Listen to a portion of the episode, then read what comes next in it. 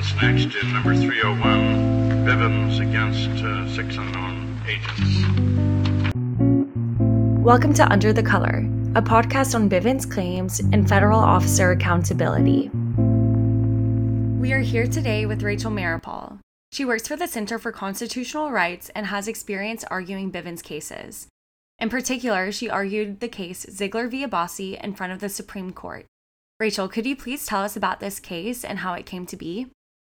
Yeah, sure. So, when I graduated from law school back in 2002, um, my first job was with the Center for Constitutional Rights. Um, and the very first case that I worked on um, after joining the center was our challenge to the post 9 11 domestic immigration detentions. You know, men who were swept up off the streets of New York and arrested in connection to the terrorism investigation, the 9 11 investigation.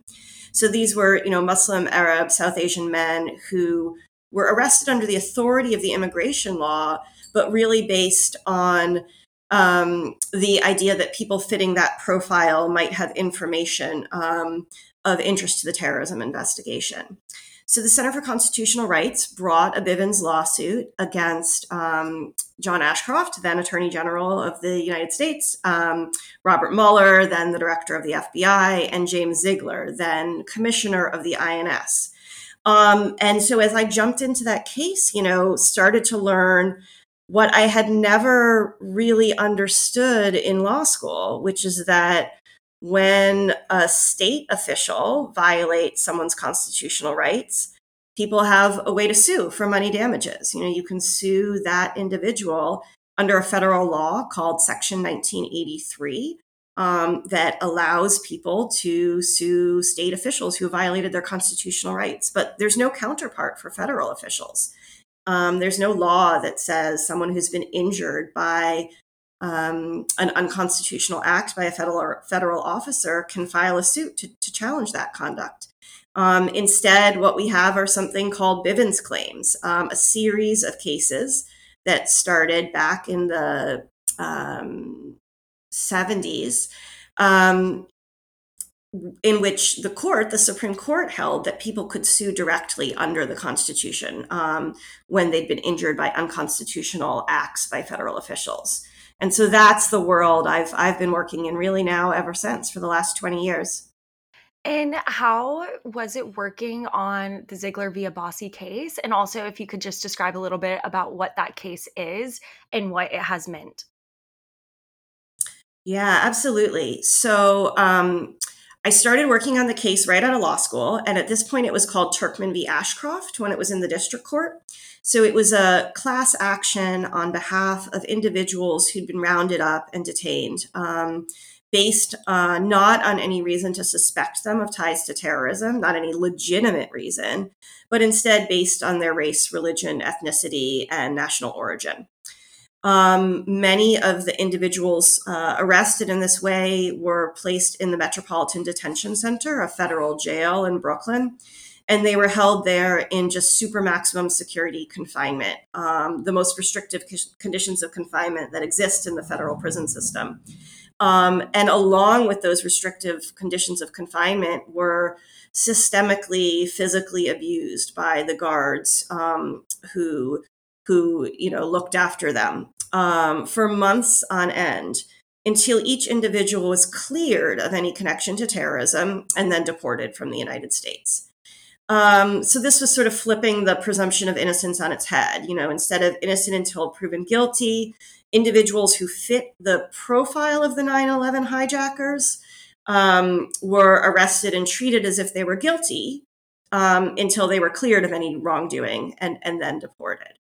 So the Center for Constitutional Rights challenged um, that treatment as violating um, equal protection, due process, um, the First Amendment. You know, brought various claims against the high level officials who created the policy that led to this treatment, and then people all the way down to the actual correctional officers themselves who engaged in the beatings. Um, the case sort of wound its way through the courts for the next well, it, it's still going on today, if you can believe it. Um, but ended up going up to the Supreme Court um, in 2016.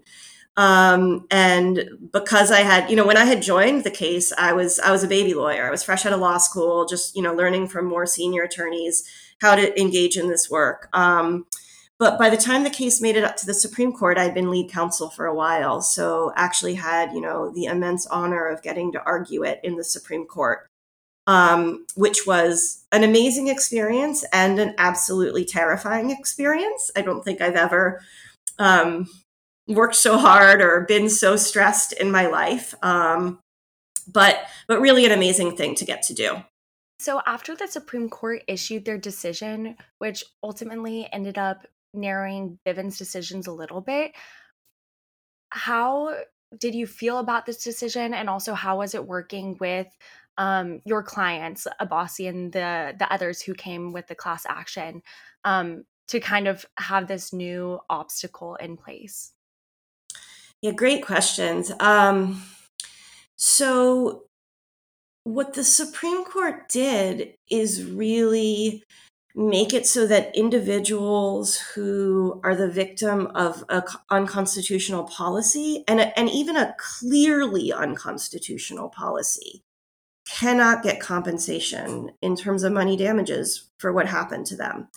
Um, what the Supreme Court left open um, in the Ziglar decision is the idea that when an individual is harmed by sort of like a single act or um, or something that's that's not part of executive policy, maybe they can get con- get compensation. And so what that means is that you know things that impact the most people, um, the kind of unconstitutional actions that are going to have a wide ranging effect, there is no way for the judiciary to deter individuals in the in our government from creating policies that are clearly unconstitutional because the Supreme Court has sent them a clear message you will not be held personally accountable. You will not have to pay for these unconstitutional actions. And you know that decision came at the very beginning of the Trump administration at a time when I think, you know, many were looking at, at what was coming down the pike and thinking, boy, this is a time where we need to under we need to send a message to the executive that, you know, no one is above the law. And that if you create an unconstitutional policy, you will be held accountable. Instead, that, you know, that exact opposite message was sent. Um, now, of course, you know, the clients we're so disappointed in the ruling. Um, these are individuals who have spent, you know, over 20 years now just seeking compensation and accountability for what has been widely accepted by the public as a terrible injustice. You know, the facts of what happened in the 9 11 detentions are not in dispute. Um, there were a series of Office of the Inspector General reports documenting, you know, so documentation by the federal government to show that you know the roundups happened in um, through racial and religious profiling that no one was found to have any connection to 9-11 that the detainees were placed in unnecessarily restrictive conditions that they were physically abused. None of these facts are in dispute. And yet there's there's no compensation. There's no remedy for these harms.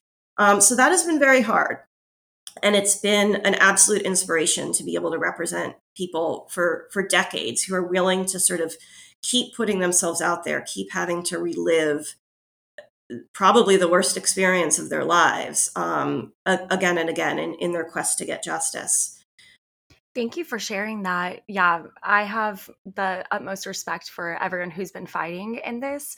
Um, and one other question for you is how do you see the future of holding federal officials accountable? Do you think that's something that can be so- solved through the Supreme Court, or is that something that will kind of have to come from more Congress?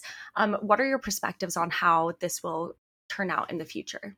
The problem with Bivens can be fixed with a simple stroke of the pen. I mean, Congress has the power to make it clear that um, individuals who are um, injured by the unconstitutional acts of federal employees should have a remedy just like those who are injured by state employees. So, all that would really be required is, um, you know, a, a fix to um, the statute that allows for suing state officials um, to include federal officials.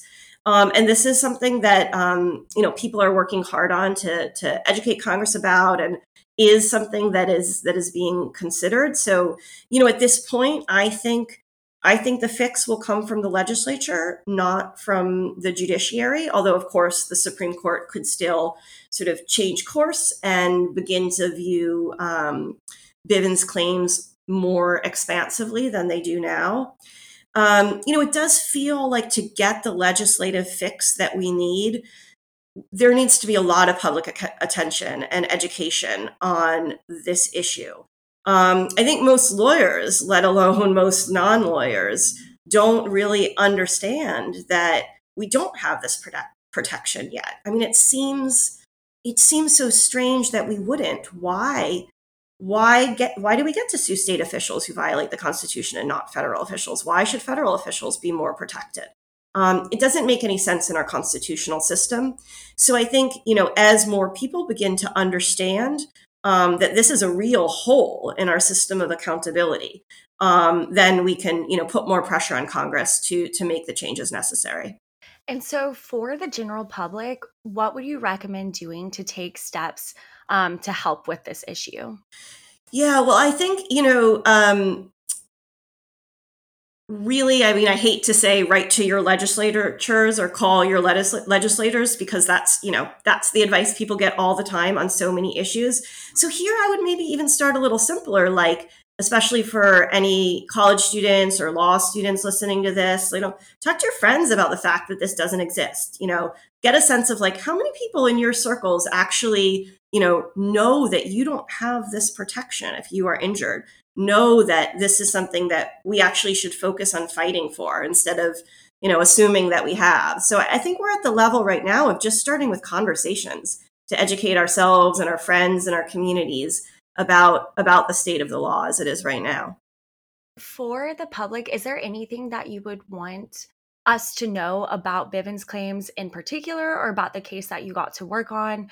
Um, anything that you feel like would better help educate us to have these conversations? Well, um, the case uh, Turkmen v. Ashcroft, which you know became Ziglar v. Abbasi in the Supreme Court, is a long um, has been down a long legal road. Um, and there is so much information there um, that I think you know is interesting to people who who care about these issues. So, if folks want to learn more, I would just encourage you to go to the Center for Constitutional Rights website um, and search for Turkmen v. Ashcroft, and there you can find sort of a detailed history of everything that's happened in the case so far, along with like all the original documents, so you can sort of see for yourself um, how a case like this proceeds in the courts, how it could be that you know more than 20 years after September 11th, um, we are still still fighting for justice. Thank you so much for sharing your experience with this and help helping enlighten us a little bit more about this issue. I have really, really appreciated getting to talk with you and getting to hear about your experience. Thank you for listening to this episode of Under the Color. If you want to learn more about Rachel Meeropol's work, Go check out the Center for Constitutional Rights and look up Ziglar v. Abbasi. Stay tuned for next episode.